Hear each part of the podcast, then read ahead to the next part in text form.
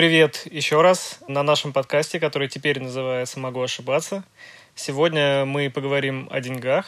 Мы сразу решили выбрать щекотливую тему, потому что мы с самого начала условились, что мы будем обсуждать то, что нам интересно, и стараться добавлять сюда откровенности. Плюс мы получили довольно много обратной связи от наших первых слушателей, и оказалось, что им очень интересно взглянуть на какие-то вещи нашими глазами. Поэтому мы решили пройтись по некоторым темам, которые знакомы всем нашим ровесникам, всем, кто переходит границу 30, всем, кто обзаводится собственными семьями, делает какой-то карьерный выбор и так далее. И всегда, так или иначе, каким-то боком всплывает вопрос денег.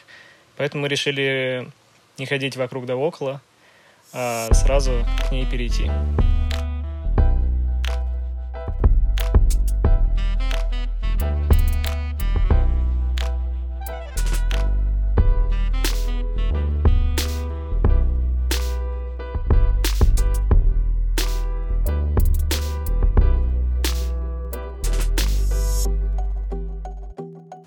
Ребята, Женя, доброе утро. Ой, Дима, доброе утро. Женя, добрый вечер. Да, и тебе приятного времени суток. Привет, всем привет и все, кто нас слышит. Окей, ну что, давайте немножко сначала расскажем, в каком мы вообще контексте, каждый из нас. Ну, я начну с себя. Расскажу, что, во-первых, у меня идет ремонт дома, куда мы переехали 2 года назад, летом, и стали его сразу же летом ремонтировать. Поэтому сейчас у нас 3-е лето, когда мы занимаемся ремонтом дома. Это очень дорогая история. На нее уходит пара миллионов рублей. Иногда больше, иногда меньше. И поэтому стабильно последние 3 года я сижу в кредитах. То есть я что-то зарабатываю, закрываю кредиты, еще что-то зарабатываю, и потом летом трачу. Ну, грубо говоря, там до 10 тысяч долларов кредит, и до 10 тысяч долларов просто трачу на сам ремонт. Дим, как у тебя обстоит дело с семейным бюджетом сейчас? Значит, у меня так. В принципе, мы, поскольку вместе с женой оба рабочие люди, у нас такой общий семейный доход до недавнего времени был, и поскольку моя жена совсем буквально недавно, вот в середине апреля 2020-го, ушла в декретный отпуск, то получилось теперь, что вот мы будем на таком рубеже, когда кормильцем и человеком, который приносит доход, в семью останусь только я. Ну, естественно, она будет получать какие-то деньги по поводу рождения ребенка, материнства, декретного отпуска, всего этого. Но это, конечно, в Литве очень мизерная часть, вот, по сравнению с тем, что просто можно зарабатывать, работая на постоянной работе. Поэтому, в принципе, со своей стороны я могу так сказать. На данный момент у нас тоже есть некоторые планы по поводу обустройства, там, ремонтов на носу, потом приход ребенка, и это будут большие затраты. И моя цель на данный момент не только удержать текущий доход, но его увеличивать в следующие полгода, год, два, три и так далее. На данный момент у меня получается где-то 1500 евро в месяц, учитывая мою стандартную зарплату именно в офисе, плюс начало и с доходов с музыки, с продажи инструменталов и так далее. И могу сказать, что это на самом деле не так и много. Хотелось бы больше, но кредитов никаких у нас нету, и это помогает, во-первых, часть откладывать и какую-то часть тратить. С моей стороны, я придерживаюсь такого принципа, что 1/3 полученного дохода я трачу на ежедневные нужды, на семью и так далее, а все остальное, если это получается, я откладываю. А ты сказал, это не очень много, ты имел в виду относительно своей жизни или относительно Литвы? Это не очень много относительно Литвы, относительно семьи и так далее. Потому что по большому счету, многие нашего возраста люди в Литве, они берут многолетний кредит в банке на квартиру, на машину и так далее, и выходят по нулям месяц к месяцу, просто чтобы расплачиваться за все и жить так, как они видели это на какой-то картинке, да, с красивым новым ремонтом, с новым домом, или коттеджем, или просто квартирой. И путешествовать, может быть, раз в году куда-то, если это у них получается. Там, опять же, покупать одежду, обеспечивать детей всему, чему нужно, то есть оплачивать там детский сад, школу там, и все прочее. И так вот, если считать, по моему мнению, все-таки нужно больше дохода для того, чтобы ты чувствовал себя, во-первых, комфортно, ты не растрачивался так, да, направо и налево, но ты бы просто не думал о том, окей, вот, как бы ты бы не жил в стрессе, я бы так сказал. С другой стороны, опять же, вот мой ответ, мне так кажется, подразумевает и такую, опять же, двоякость. То, что тут все зависит от человека, от его подхода к вопросу денег, к его финансовой грамотности, к его подготовке. То есть, есть ли у него какой-то там, скажем так, скопленный капитал на всякий черный случай или нету. И это все, вот эти разные факторы влияют, естественно, на его ежедневное состояние о заработке, о деньгах и так далее. Окей, понятно. Женя, расскажи, как у тебя дела обстоят в семье? У тебя самая большая семья из нас, потому что у тебя уже есть ребенок. Работаешь ли ты один в семье и можешь ли ты поделиться тем, сколько ты зарабатываешь? Да, конечно. Ну, поскольку последние 5 лет мы переезжаем из страны в страну, так случилось, что работаю я один. Ну и, как ты сказал, у нас ребенок, поэтому жена большую часть времени уделяет ему. У меня моя сейчас зарплата где-то в районе $4500 в месяц, что по местным меркам очень мало. Но я осознанно пошел на этот шаг, то есть я пошел на снижение заработной платы. В общей сложности я за год теряю 20 тысяч по сравнению с моим предыдущим местом работы. Но я сделал выбор в пользу того, что эта компания... Ну, то есть я перешел сейчас на работу в Amazon, и я делаю ставку на то, что там я смогу получить больше развития как профессионал, больше развития в карьере. Ну и, соответственно, каких-то в целом возможностей откроется больше, чем если бы я остался на большей зарплате, но в старой компании. По поводу общего финансового положения, оно стабильное, но не могу сказать, что оно стабильно в плюсе. Потому что, опять же, по причине наших многочисленных переездов, переезды дело достаточно дорогое, особенно когда переезжаешь с семьей. То есть у меня сейчас совокупный долг где-то в районе $3500, что, в принципе, я не сказал, что прям какая-то гигантская сумма, но она, тем не менее, пока еще висит не закрытой. Я вот заметил, что, скажу прямо, Женя зарабатывает больше нас вместе взятых. Потому что, Дима, ты, по-моему, сказал, 1,5 зарабатываешь. Я зарабатываю 2, но после вычета тоже получается примерно 1,5, может быть, чуть больше. Жень, ты зарабатываешь 4,5. Скажи, это как-то ощущается? Или в Штатах, я не знаю, такая стоимость жизни, что в итоге то на то и получается? Слушай, нет, с полной уверенностью могу сказать, что вот эти 4500 – это очень мало. Ну, во всяком случае, в городе, где я живу, в Сиэтле, это точно не те деньги, на которые стоило бы стремиться жить с семьей, да? Почему? Ну, во-первых, хотя бы потому, что мы сейчас снимаем квартиру, да, у нас 3 человека, соответственно, квартира у нас двухкомнатная. Чтобы снять такую квартиру в каком-то приличном районе, где не будет, да, какого-то гетто, здесь это стоит достаточно дорого в силу того, что здесь есть вот эти большие компании, как Microsoft, Amazon, Facebook, которые каждое лето привозят к себе толпы интернов, и поэтому рынок недвижимости здесь очень перегрет. Мы за свою квартиру платим 2000 в месяц, и, это считается достаточно хорошая цена для того района, в который мы попали. То есть, на самом деле, средняя стоимость двухкомнатной квартиры в нашем районе, она скорее будет начинаться от 2,5, а то и от 3. И, соответственно, а дальше, если считать, как я уже в прошлый раз рассказывал, здесь достаточно дорогая страховка. То есть, сразу же вычитываю из зарплаты еще 500. Дальше, соответственно, нужно что-то есть. Это в среднем, опять же, зависит, кто как ест, кто что покупает.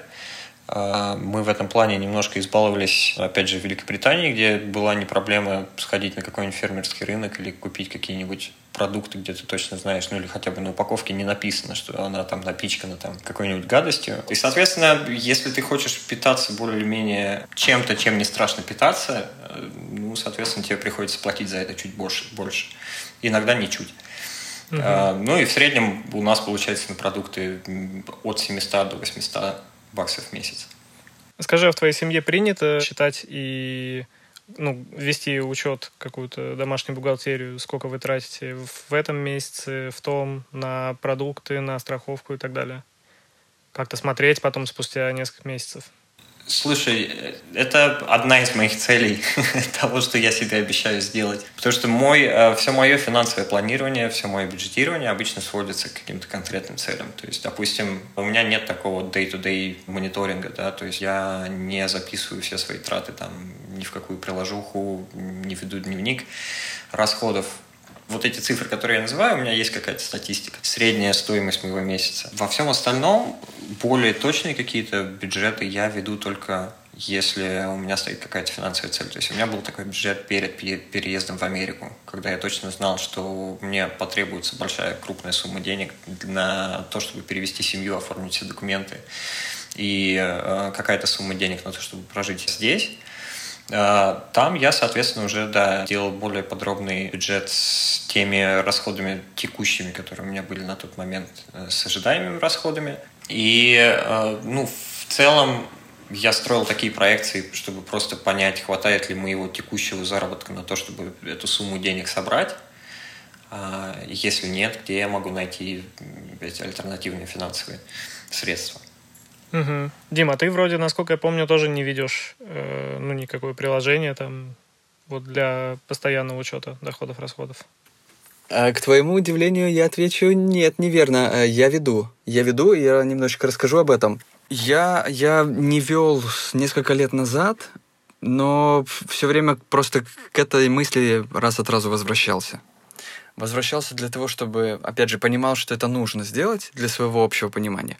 И все-таки подошел к этому моменту, когда все-таки принял решение и сделал трекинг 3-4 месяцев подряд, на что тратится, куда уходит, и увидел такую довольно четкую картину, которая помогла мне понять, окей, где у меня рубежи, как мы сейчас живем в семье, то есть на что я, допустим, со своей стороны трачу, и какую часть денег тогда, опять же, можно отложить, или, может быть, какие-то поставить границу, что-то убрать из потребления, на что фокусироваться. Это мне очень сильно помогло, и когда я это увидел, я просто понял, что окей, давай попробуем сделать это еще меньше. То есть сделаем потребление меньшим, а тем самым скопление денег, допустим, большим.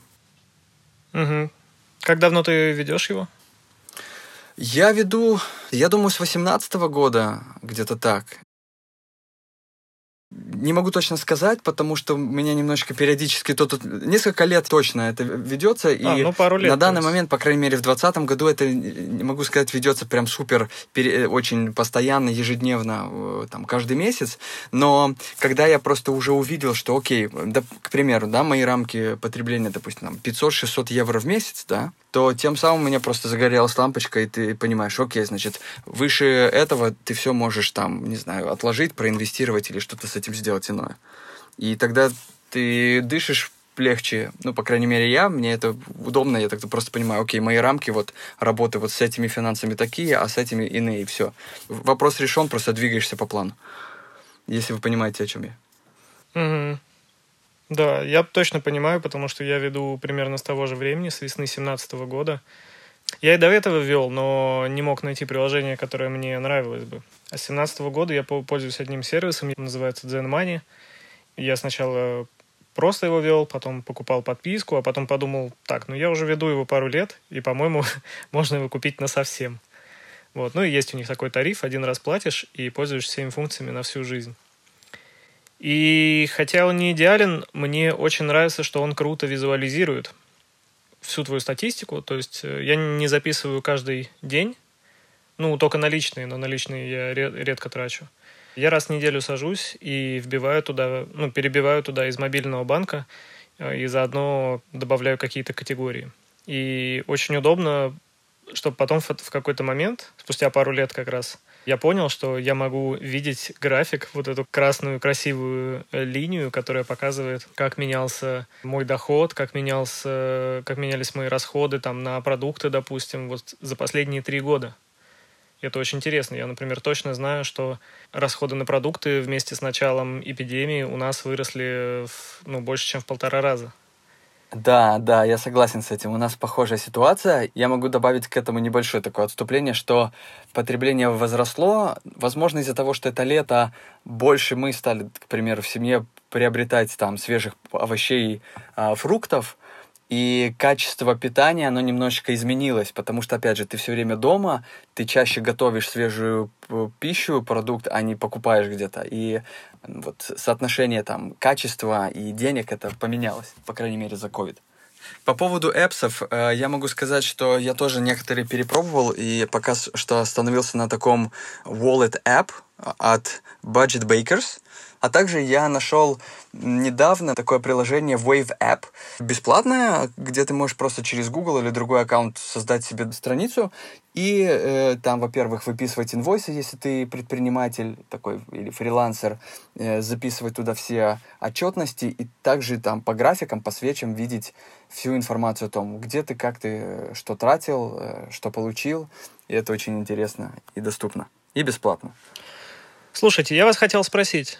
Не знаю, как в вашем опыте, но в моем было так, что я меньше работал по найму, чем самостоятельно, как фрилансер или как, не побоюсь этого слова, предприниматель, но очень мелкий. И у меня появилась такая мысль, что то, откуда ты получаешь деньги, как ты их зарабатываешь, очень влияет на то, как ты вообще смотришь на мир. Грубо говоря, твой доход, источники твоего дохода формируют твое мировоззрение, потому что они являются, по сути, обратной связью. То есть любой организм живой, он работает по принципу обратной связи. Если он что-то делает и в ответ получает что-то приятное, то формируется положительная обратная связь. Если что-то делает и получает в ответ какой-нибудь пинок, что-нибудь неприятное, то понимает, что так делать не нужно. Это такой механизм научения.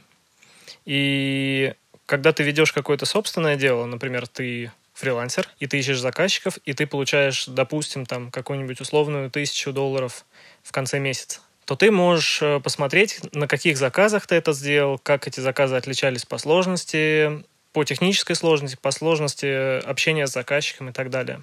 А есть люди, которые ходят на работу, и бывают разные месяцы, бывает, когда ты пашешь как не в себя, бывает, когда ты в Фейсбуке сидишь полдня в офисе, допустим, и ты получаешь всегда в конце месяца одну и ту же зарплату. И мне кажется, что два человека, один, который вот в первых условиях как фрилансер, а другой, который во вторых, с колебаниями там настроения, эффективности, но получает каждый раз одну и ту же плату, что через несколько лет у них будет совершенно разное мировоззрение. Как вы думаете, имеет право на жизнь такая теория? Мне сложно сказать по поводу разницы мировоззрений. Мне кажется, нам нужно с тобой побольше пообщаться, потому что я в противовес тебе как раз большую часть своей осознанной трудовой деятельности провел в найме. Но я понимаю, о чем ты говоришь. То есть это, безусловно, так. У меня был какой-то небольшой опыт фриланса в прошлом году с дизайнами, и я прекрасно помню эйфорию от первых там $500, полученных за выполненный заказ. Я абсолютно могу понять твой комментарий по поводу того, что большинство работ в найме не зависит напрямую от твоей продуктивности или от того, что ты делаешь. Хотя, я думаю, Дима может не согласиться, потому что, я так понимаю, Дима, если ты работаешь в отделе развития бизнеса, ты, скорее всего, там получаешь какой-то процент от сделок выполненных. И, наверное, у тебя чуть другая мотивация, она более приближена к мотивации предпринимателя. Про себя могу сказать, ты правильно сказал, что любой живой организм, он действует по принципу обратной связи. Но для меня деньги не являются единственным каналом такой обратной связи. То есть для меня порой даже важнее какое-то признание среди коллег. Для меня гораздо важнее именно какая-то человеческая, обратная связь. Я бы добавил к этой теме такую третью часть, наверное. Мне близка идея Артема, и она очень интересна, потому что мне так, по крайней мере, хочется верить, то, что я на себе это начинаю испытывать, похоже, потому что, многие годы я работал по найму, и я работал именно в сфере продаж в разных компаниях. И одним из главных мотиваторов там всегда было, конечно, именно вот закрыть сделку как можно больше, чтобы получить как можно больше бонусов. Если, допустим, компания дает не там какой-то процент, а там даже потолка нету. Сколько ты сделал, там какой-то процент от всей суммы, он будет в любом случае твой. И большинство людей бегут за этим. С другой стороны, я могу сказать, что, опять же, в офисе или на другой работе, где не ты один влияешь на результат, мне кажется, тут проявляется инертность нашего мозга и вообще того, что, окей, если я не поделаю то-то это сегодня, ничего страшного не произойдет, я все равно получу в конце месяца какой-то определенный фикс. Если этот фикс меня устраивает, то как бы и нормально. Я могу поотдыхать. Но когда ты выходишь в собственные воды предпринимательства, и ты сам должен найти клиентов, разобраться, как работает система, создать продукт или какой-то сервис, его оформить, его, опять же, представить и продать. После этого, как ты получил уже деньги, опять же, добавить какую-то дополнительную стоимость или ценность твоему вот новому клиенту, если ты его нашел. И если ты, опять же, это все успеваешь еще сделать в те рамки, которые тебе нужны, а не ему, допустим, там, раз в неделю или в месяц, да, чтобы достичь заработка, которого ты хочешь, ты понимаешь, что вот эти шаги разбиваются на очень много деталей, и это очень большой труд. И ты тогда начинаешь ценить каждую копеечку больше, чем если ты сидишь просто в офисе и даже продаешь. Да, в этом плане полностью согласен. Отношение к деньгам точно будет разное. Артем, ты об этом хотел, скажем так, спросить вот по поводу ценности, да? Да, потому что мне кажется, что вообще ценность денег – это... Я недавно понял, что это довольно относительная вещь. Я это понял вот как раз после того, как у меня появилась постоянная работа, а некоторые старые подработки еще остались. И у меня стало ощутимо больше денег, и неожиданно некоторое время назад, неделю, может, у меня сломалась зарядка от MacBook. И мой MacBook старенький, зарядка ломается уже второй раз. И я написал в тот же магазин, где я покупал ее в прошлый раз, но в прошлый раз я взял такую китайскую подделку, потому что она была дешевле. Почти в любой магазин ты можешь написать и спросить, а есть ли вот это? Они скажут, ой, это есть оригинальное, а есть вот на Китае делают. Я написал в магазин как раз, и они мне предложили, вот есть оригинальный, есть такой. Я это сделал в прошлый раз, когда сломалась зарядка 1,5 года назад, и сейчас, когда она сломалась. В прошлый раз я помню, что компьютер — это серьезно, это мой основной инструмент, и электричество — это тоже серьезно, и поэтому... Я хотел взять оригинальную зарядку, но 1,5 года назад я понял, что я просто не могу ее взять, у меня просто нет столько денег. А речь шла примерно о $100. И я взял в итоге там за $30 китайскую поделку. Я забыл, сколько я заплатил тогда. Я не помню, сколько она стоила. Но я помню вот это чувство, как когда мне написали, есть копия за столько-то, и есть оригинал за столько-то. Я подумал, оригинал столько стоит, ничего себе, это мне надо целую неделю работать. Как-то так примерно я подумал. Недавно у меня сломалась снова зарядка, я написал снова в тот же магазин, и они мне прислали те же самые цены примерно. И я такой, да, давайте, отправляйте курьера, я готов. То есть сама цена не изменилась, но изменилось мое отношение к ней. И поэтому мне кажется, что деньги – это вообще такая очень условная вещь. Во-первых, это то, что называется социальным конструктом. То есть деньги, они как бы не существуют, а мы с вами договариваемся. То есть если, допустим, я прихожу в магазин, и я плачу там 100 рублей, то это значит, что у нас с продавщицей есть такой условная договоренность, что я этой бумажке придаю какую-то значимость, и она тоже. И я подумал, что очень забавно, что в будущем может случиться так, что на некоторые услуги или продукты цены могут быть указаны не в абсолютных числах, не в рублях, не в долларах, не в евро, а в процентах месячного дохода, например. Потому что, если я скажу половина твоего дохода, половина всех твоих денег, это будет ощутимо вне зависимости от того, зарабатываешь ты $100 или 100 миллионов. Это половина — это всегда половина. Кстати, очень интересный подход.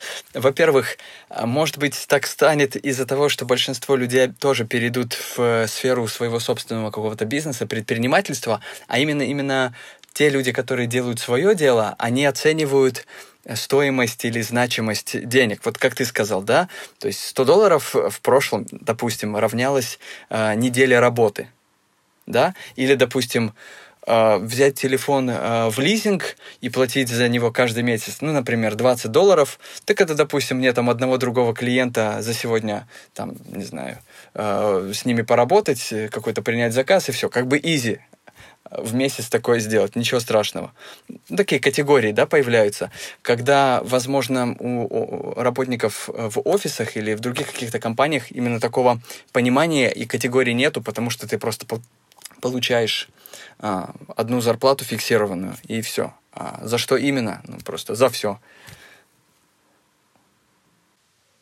Да, мне кажется, что зарплата – это хорошая идея, но такое ощущение, что люди обязательно должны попробовать и вести какую-то предпринимательскую деятельность самостоятельно и поработать в компании, потому что когда я общаюсь с людьми, которые всю жизнь, там, по 10-15 лет работают в компаниях, такое ощущение, что чего-то им не хватает в понимании мира и финансовой системы вообще. Они совсем другие комментарии дают, когда случается экономический кризис или когда происходит скачок на рынке валют или еще что-то. Вот какое-то общее значимое событие, о котором говорят по новостях, они дают совершенно другие комментарии, как будто происходящее где-то за границами их повседневного мира.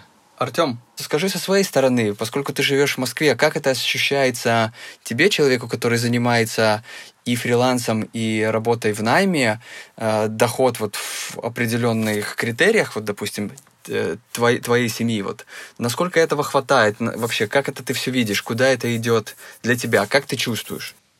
В Москве очень много денег. И я вот откуда начну. Есть одна из моих любимых статей. Ее написал Пол Грэм. Это основатель, если я не ошибаюсь, Y Combinator. Это такой, кажется, это называется венчурный фонд. Такая компания, у которой много денег, и она отбирает стартапы, и те, которые кажутся перспективными, вкладывает в них. И у него есть статья про сигналы городов. Я ее люблю и часто пересказываю. Суть в том, что в каждом городе есть какой-то, может быть, даже не проговариваемый, но постоянно ощущаемый сигнал о том, что ты должен тут делать, то есть что тут поощряется, скажем так. И он приводит такую аналогию, так как Пол Грэм сам американец, он говорит, ну вот смотрите, допустим, Нью-Йорк и Калифорния, там Сан-Франциско, Силиконовая долина, это два места, где очень много денег, очень много, но при этом у них разные сигналы. И как мы это понимаем? Потому что представим, что у тебя много денег, но тебе просто досталось наследство. Или ты выиграл в лотерею. Ну, допустим, наследство. Вот ты сидел, ты никем, и вдруг у тебя много денег. И в таком случае в Нью-Йорке ты приобретаешь вес. Потому что сигнал Нью-Йорка – это как раз «будь богатым». В Силиконовой долине... Как. Ну да, то есть имей деньги. Вот, имей деньги как можно больше – это сигнал Нью-Йорка, который он транслирует через все, через рекламу, через разговоры в кафе, на улице, через, не знаю, общение кулера в офисах и так далее. О том, как люди оценивают друг друга, не зная, вот чисто на вид и так далее. В Силиконовой долине он сказал, это не сработает, потому что в Силиконовой долине другой сигнал. Там сигнал «меняй мир». И имея много денег, ты все еще остаешься никем, только если ты используешь их как инструмент для осуществления какой-то идеи, для изменения мира. Тогда получается, что ты уже начинаешь как бы резонировать с местным сигналом. Ну вот, и с тех пор, как я это узнал, я думаю про Москву, и как кажется, что тут есть сигнал тоже «имей деньги», «имей много денег», хотя мне кажется, что тут также очень сильный сигнал, связанный с властью, потому что мне кажется, если опросить 10 человек, что бы вы предпочли, ну, допустим, много денег или корочку службы безопасности федеральной, допустим, то, мне кажется, многие предпочли бы второе, потому что Иногда есть ощущение, что иметь власть в Москве более важно, чем иметь деньги. Но денег тут все равно очень много. И с тех пор, как я вернулся из Нижнего в Москву, я это ощущаю, потому что это довольно азартный процесс. То есть, да, мне нужно ремонтировать дом, и очень круто, что, несмотря на то, что это требует очень много денег, я нахожусь в том месте, где я могу зарабатывать столько денег. В Нижнем я очень хорошо ощутил, что есть потолок дохода, даже с учетом интернета, потому что, все-таки определенный уровень сделок требует личного участия. Как минимум, один раз кофе попить. И с другой стороны, в Москве столько денег, что если ты ставишь перед собой цель их все заработать, то это бесконечная история. Это прям гонка. У меня бывают периоды, когда я работаю по 12, 14, иногда 16 часов перед компьютером, и работа не заканчивается никогда. И одновременно это влияет на то, что появляется очень много выгоревших людей. Плюс есть транспорт, плюс есть... транспорт, в смысле, очень долгий комьют, плюс есть не очень хорошая экология, поэтому люди довольно быстро в таких условиях выгорают, и мне кажется, нужно быть к этому готовым. Поэтому я считаю, что Москва — город абсолютно не для всех, и те деньги, которые я здесь зарабатываю, в принципе, это нормально. Это нормально, но и тратить тут тоже приходится много, как минимум, чтобы отдохнуть. Потому что в таком уровне напряжения все-таки нужно следить и за своим отдыхом, и сходить банально с семьей. Мы ходим вдвоем с женой, у нас нет детей. Если, допустим, мы могли на 500 рублей сходить в крутое кафе в Нижнем Новгороде, то тут это скорее будет, 2000 рублей. То есть разница в 3-4 раза за счет не знаю чего даже. По моему такому неэкспертному мнению, мне кажется, что, естественно, стандарты жизни и заработка у каждого свои, и это хорошо. Я хочу пожелать каждому добиться именно своих целей. И вам, ребята, и именно тем, кто нас слушает. Но со своей стороны я пришел к такому мнению, что, в принципе, мне самому было бы комфортно и круто не только... быть финансово независимым. Именно не быть зависимым от того, сколько я зарабатываю каждый месяц. А еще не быть, возможно, даже, привязанным к какой-то локации. Потому что чаще всего бывает, ты живешь там, где ты должен зарабатывать деньги.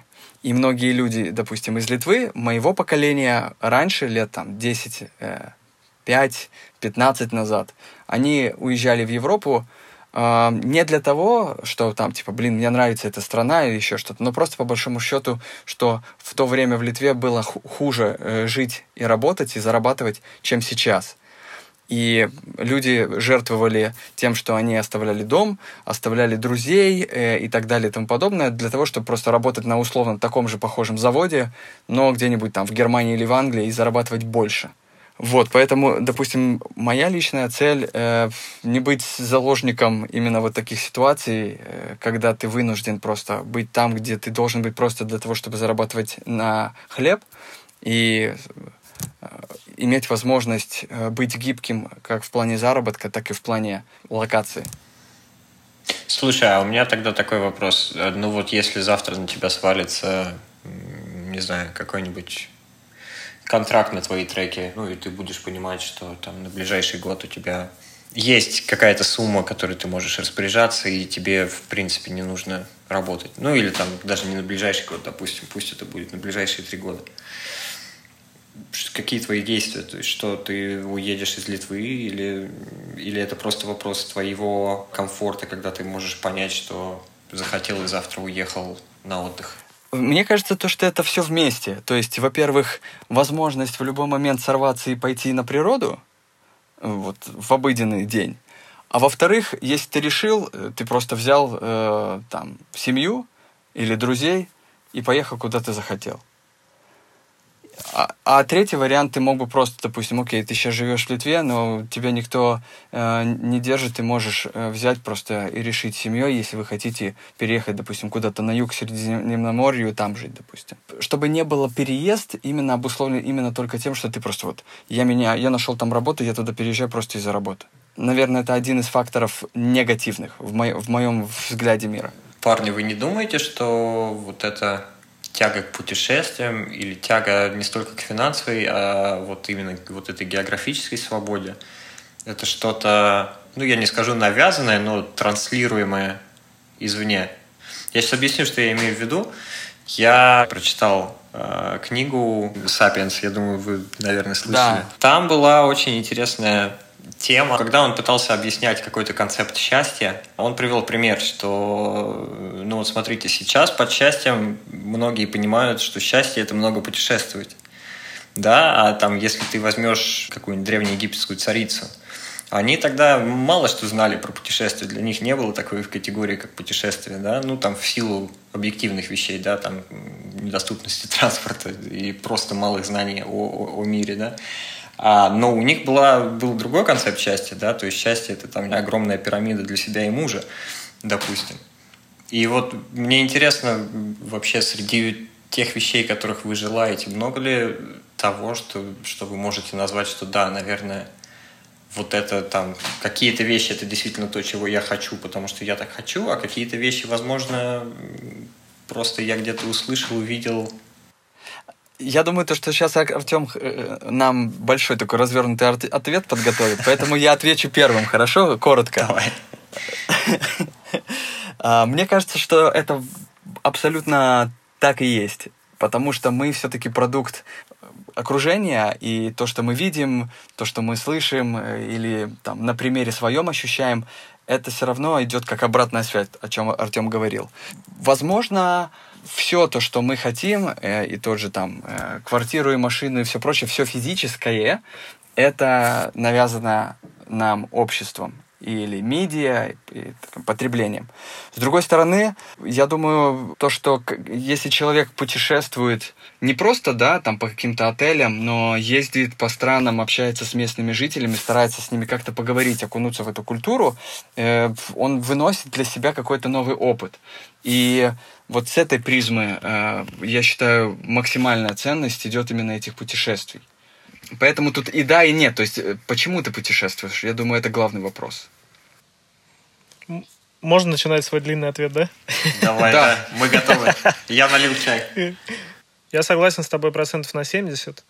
Я думаю, что, ну, как минимум, тут есть две стороны.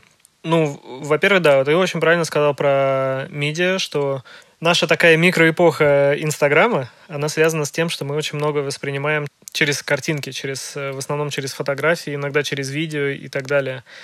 Можно подумать, что если бы мы все сидели бы вот там, где мы живем, в своем городе, и мы бы не смотрели блоги путешественников, передачи вроде «Орел и решка», не знаю, просто какие-то фотографии. Если бы у нас не было возможности просто одним нажатием кнопки на смартфоне увидеть, допустим, Лондон или Нью-Йорк или Париж, то, наверное, мы бы, может быть, не так хотели бы, по крайней мере, не в таком количестве хотели бы путешествовать. С другой стороны, я смотрю на это немножко с точки зрения, ну, не поймите неправильно, маркетинга, в том плане, что есть у людей какие-то потребности, и есть возможность их, ну, они хотят их удовлетворять. И это не всегда потребность именно непосредственно к путешествиям. То есть, да, очень многие люди, ну, допустим, не знаю, ты хочешь поехать в Берлин, ты хочешь поехать в Нью-Йорк, в Амстердам, в Лондон. Многие люди ответят «да». Но когда они туда поедут, скорее всего, они будут проводить время очень по-разному. В принципе, это позволяет судить о том, ради чего они вообще ездят куда-то за границу. Кто-то ездит, знаете, в отеле all-inclusive, потому что ему хочется оторваться. То есть ему хочется отдохнуть именно от рамок, которые на него навязаны повседневно. Кто-то хочет отдохнуть именно, ну, физически или головой. Он просто много работал, и он просто хочет спокойствия. Кто-то хочет общаться с людьми, как упомянул Дима, и так далее. То есть у каждого своя мотивация. Так что я не думаю, что это прямо навязано. Это не совсем навязано. Это есть определенный запрос у общества. И есть транслируемые варианты решения. То есть люди очень сильно устают, люди перегорают, люди очень много узнают о том, что в других местах что-то, что им не нравится у себя дома, происходит по-другому. И от этого появляются различные варианты решения. Кому-то нравится вариант с путешествием, кто-то предпочитает вариант с тем, чтобы уйти, допустим, в духовную жизнь, научиться медитации и так далее. Кто-то уходит в спорт и так далее. Путешествие – это один из вариантов, который просто удовлетворяет спрос. Да. И, допустим, вот не задавали ли вы себе вопрос в таком духе? Допустим, если ты решишь навсегда для себя и своей семьи вопрос денег, какой другой следующий вопрос ты будешь решать? Потому что наш мозг – это генератор проблем, скажем так, или возможностей. Да, не знаю, я думаю об этом иногда. Я думаю об этом применительно к, как это называется, безусловный доход. Знаете, есть такие эксперименты в разных странах проводятся, когда суть в том, что у государства уже достаточно денег, и экономика достаточно хорошо автоматизирована, что излишек предлагается просто раздавать людям. Получается, что у каждого есть зарплата, но не потому, что они ходят на работу, а просто так. И мне кажется, это будет серьезный слом, потому что люди часто ассоциируют себя с работой, на которую они ходят. И если ты получаешь деньги, а на работу ходить не надо, то кем ты будешь являться? Слушай, но мне кажется, это тоже зависит. Всегда будут люди, которые, наверное, с осознанием того, что деньги они могут получать просто так, будут просто их получать, просто проедать. Но в то же время я знаю множество примеров людей, которые вынуждены работать на своих работах просто потому, что это единственный способ, как они могут обеспечить на данном этапе свою жизнь, но по факту они горят чем-то еще. И я думаю, что таких людей очень много, у которых есть какие-то старые идеи, которые они хотели реализовать, но боялись, потому что не знали, как к этому подступиться. И в этом плане, мне кажется, вот этот безусловный доход может... И идея этого безусловного дохода, я думаю, она в первую очередь была обусловлена именно этими соображениями, потому что я не помню никакой статистики. Насколько я знаю, во всех странах нет ни одной страны мира, где опросы людей не показывали бы, что они недовольны тем местом работы, на котором они работают. И это всегда выше 50, выше 60%. И мне кажется, вопрос с безусловным базовым доходом, он мог бы решить отчасти. Отчасти мог бы решить эту проблему, но мог бы добавить и множество других. Да, это был бы интересный эксперимент. И мне нравится, что похоже, что мы его застанем на своем веку. Я ратую только за такую идею, я бы сам хотел стать участником такого проекта. Не знаю, по какой причине, но я лично нахожу в своей голове слишком много различных, по моему мнению, крутых идей, которые я не успеваю реализовать и проработать, и от этого становится как-то грустно и обидно, потому что, опять же, ты должен фокусироваться на другие вещи просто для того, чтобы жить, и тогда уже какую-то чуточку времени на данный момент развивать именно это все. Эти идеи, они связаны не только с музыкой, но с какими-то социальными проектами, которые бы несли благо обществу. И вот это все такое, я думаю, следующие 20 лет моей жизни покажут, на что я способен. На что способны эти идеи. Поэтому базовый доход бы, думаю, многим, возможно, смог бы помочь каким-то образом развязать руки в созидательном плане. По крайней мере, я хочу так надеяться. Возможно, звучу слишком наивно, но как-то так. Хочу вас спросить немножко про будущее. Во сколько лет вы планируете перестать работать? Выйти на пенсию, условно. Никогда, если честно. Ты хочешь работать? Ты хочешь быть одним из тех стариков, которые продолжают ходить на работу и самореализовываться? Я не обязательно буду ходить на работу, но я явно буду что-то делать. То есть, будь это работа в найме, либо, скорее всего, я все-таки рассчитываю на то, что я уйду в какое-то свободное плавание и буду реализовывать социальные проекты, как сказал Дима. Пусть они будут не обязательно социальные, но будут нести какую-то ценность комьюнити вокруг меня, то да, мне хочется в это верить. То есть я на самом деле как такую идеальную ролл-модель, может быть, будет как-то избито звучать, но я смотрю на Познера, которому сколько там, 86 лет, и это же просто огонь мужик. То есть он в полном расцвете сил, он в полном рассудке, он кайфует от своей работы, а я считаю, что все-таки это работа, да, журналистика, это достаточно серьезная и большая работа. Да, и очень сложно. Особенно в России, мне так кажется.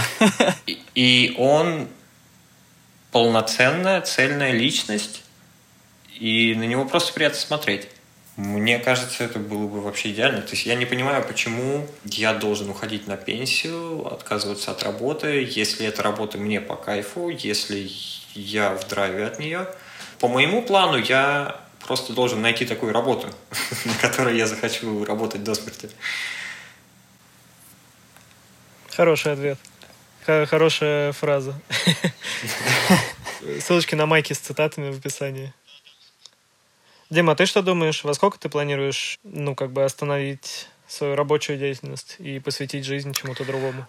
Первый ответ у меня был такой же, как Женя. То есть никогда, скорее всего, просто потому что я отождествляю работу с любимой работой, а не просто какой-то работой для заработка. Поэтому у меня цель все-таки развить свой бизнес до уровня теперешних доходов и в несколько раз больше, для того, чтобы я мог оставить 9 to 5 и тогда уже заниматься тем, что я, во что я верю, что я знаю, принесет ценность, радость и доход. Да? То есть не только мне, но и всем остальным, с кем я буду работать и окружению. Потому что социальная составляющая в ней также уже присутствует.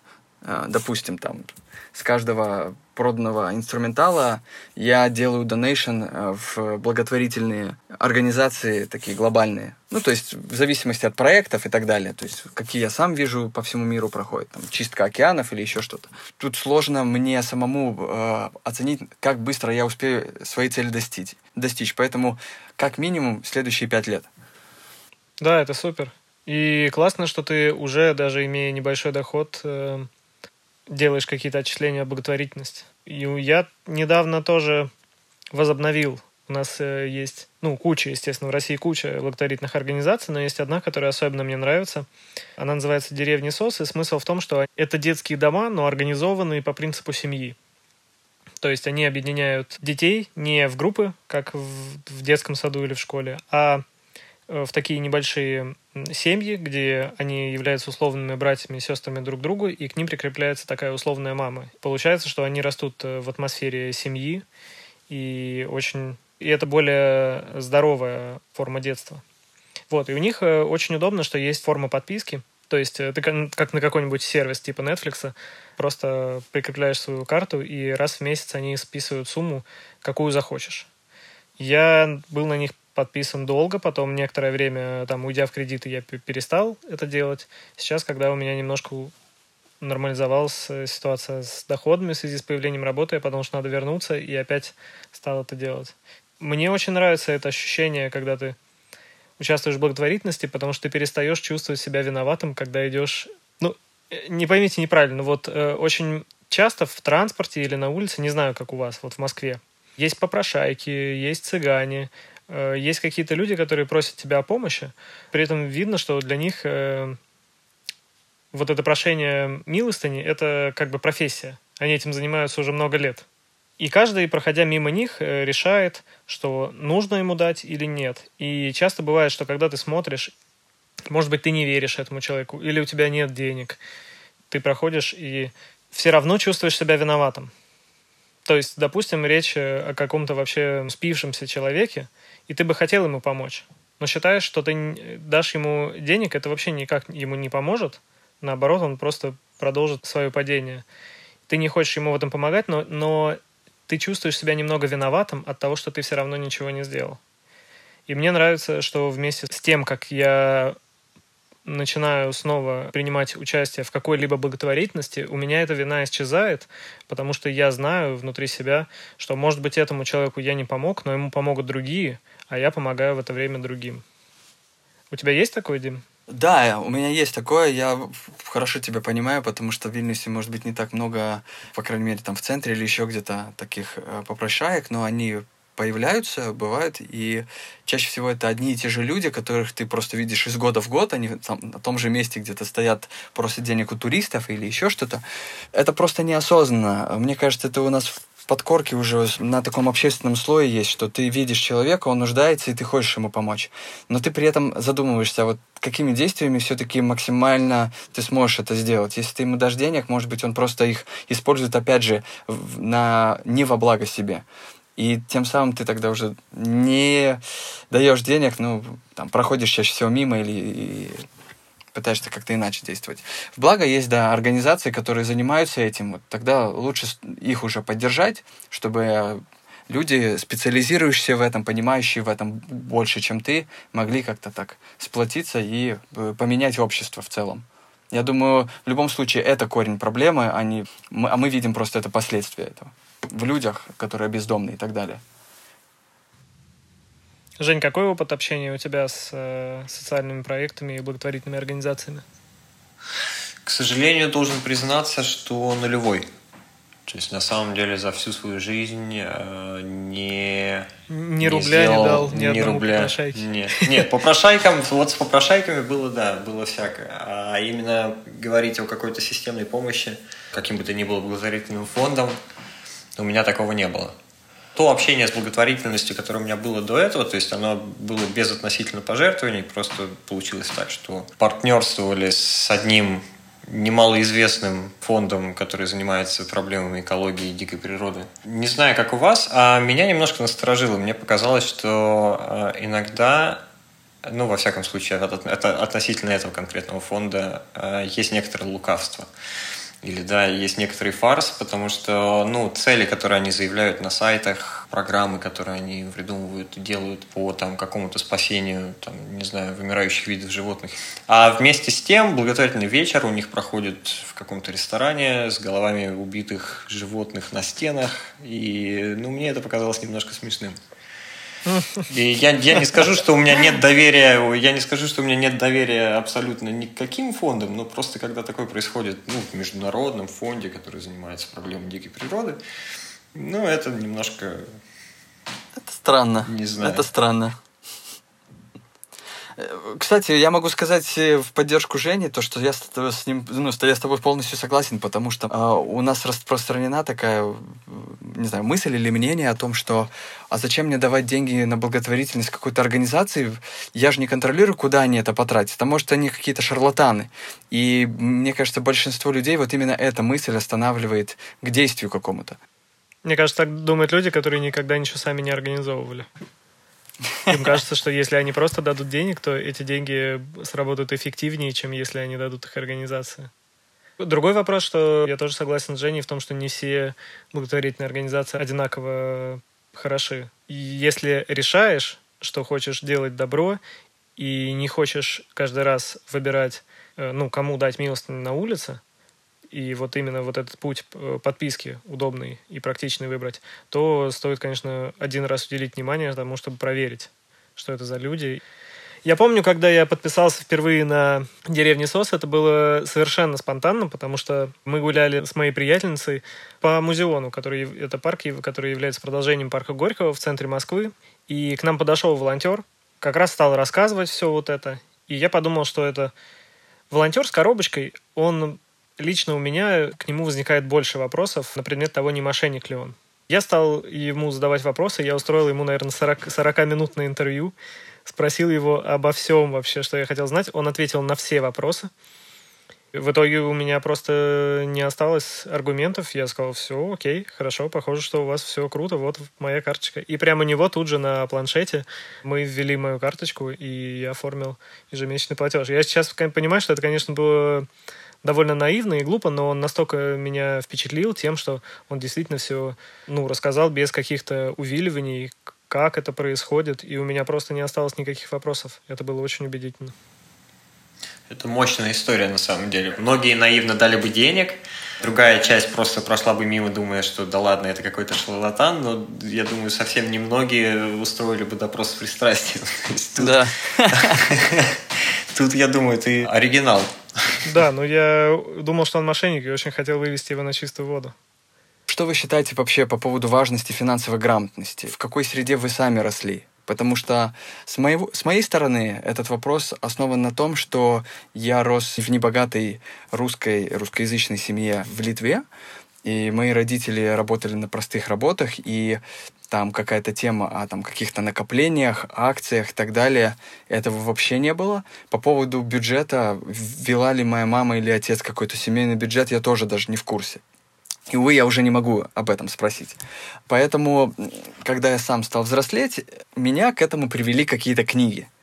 Я бы своим детям хотел вкладывать вот эту привычку финансовой грамотности, там, понимание инвестирования, понимание ведения собственного бюджета с детства. Потому что, опять же, у меня этого не было, и я считаю, что это хорошо и нужно.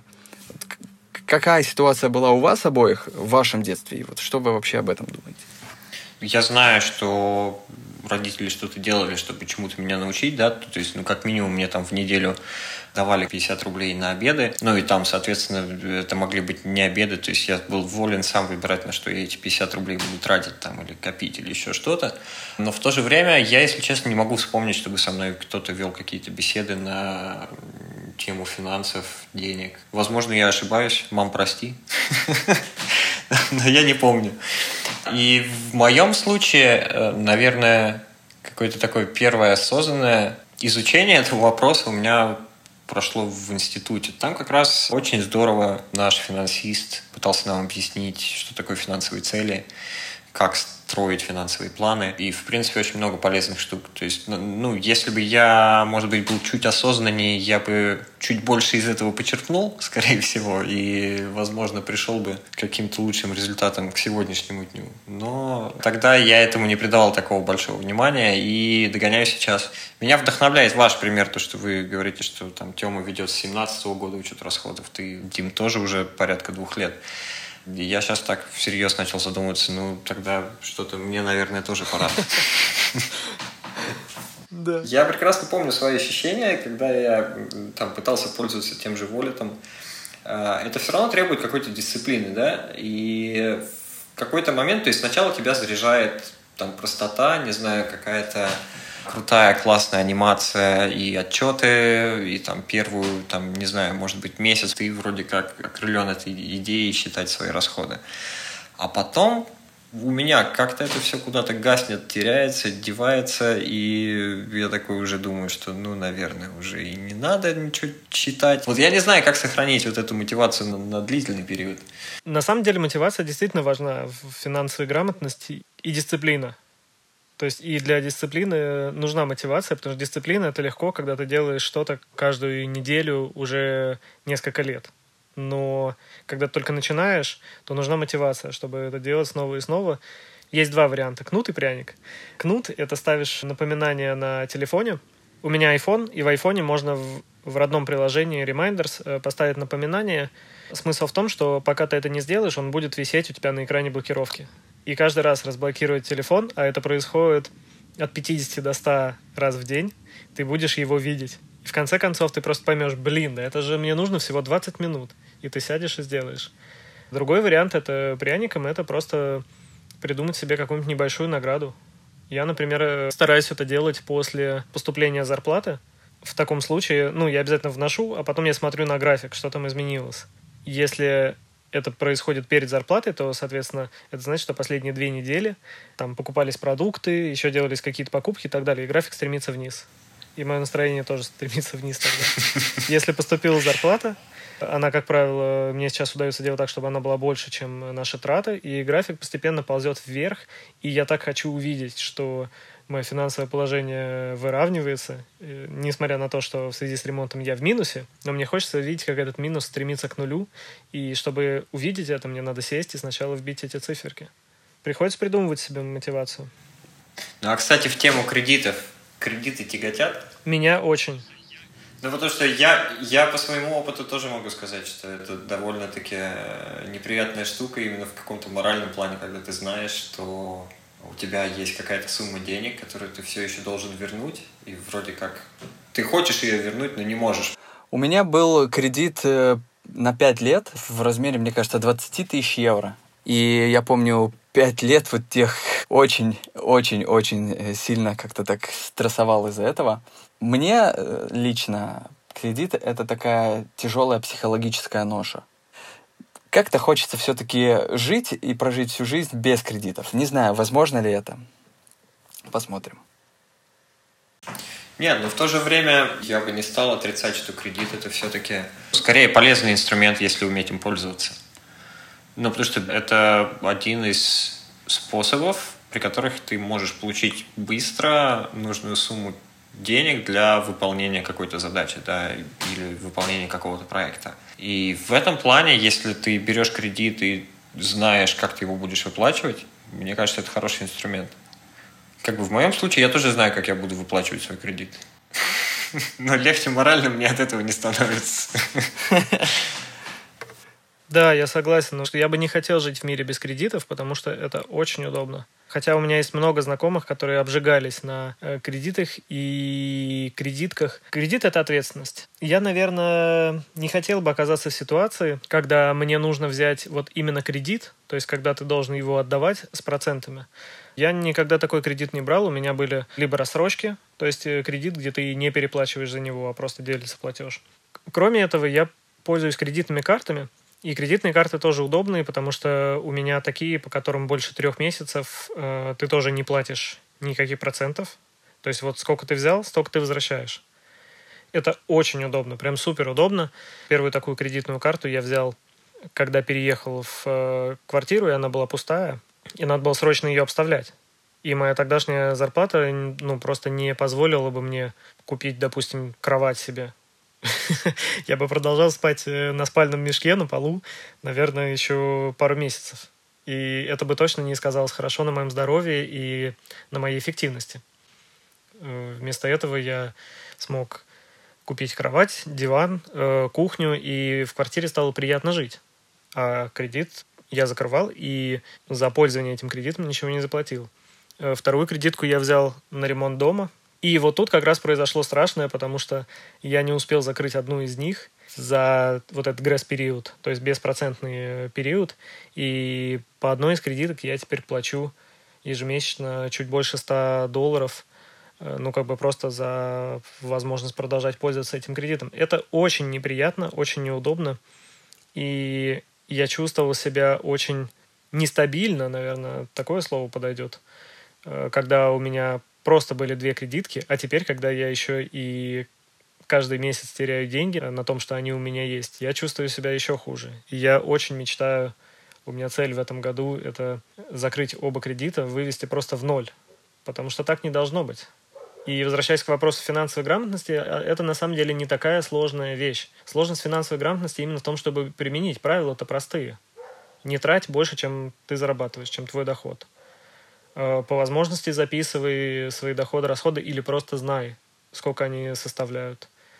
И знай, на чем ты теряешь деньги, знай, на чем ты их зарабатываешь.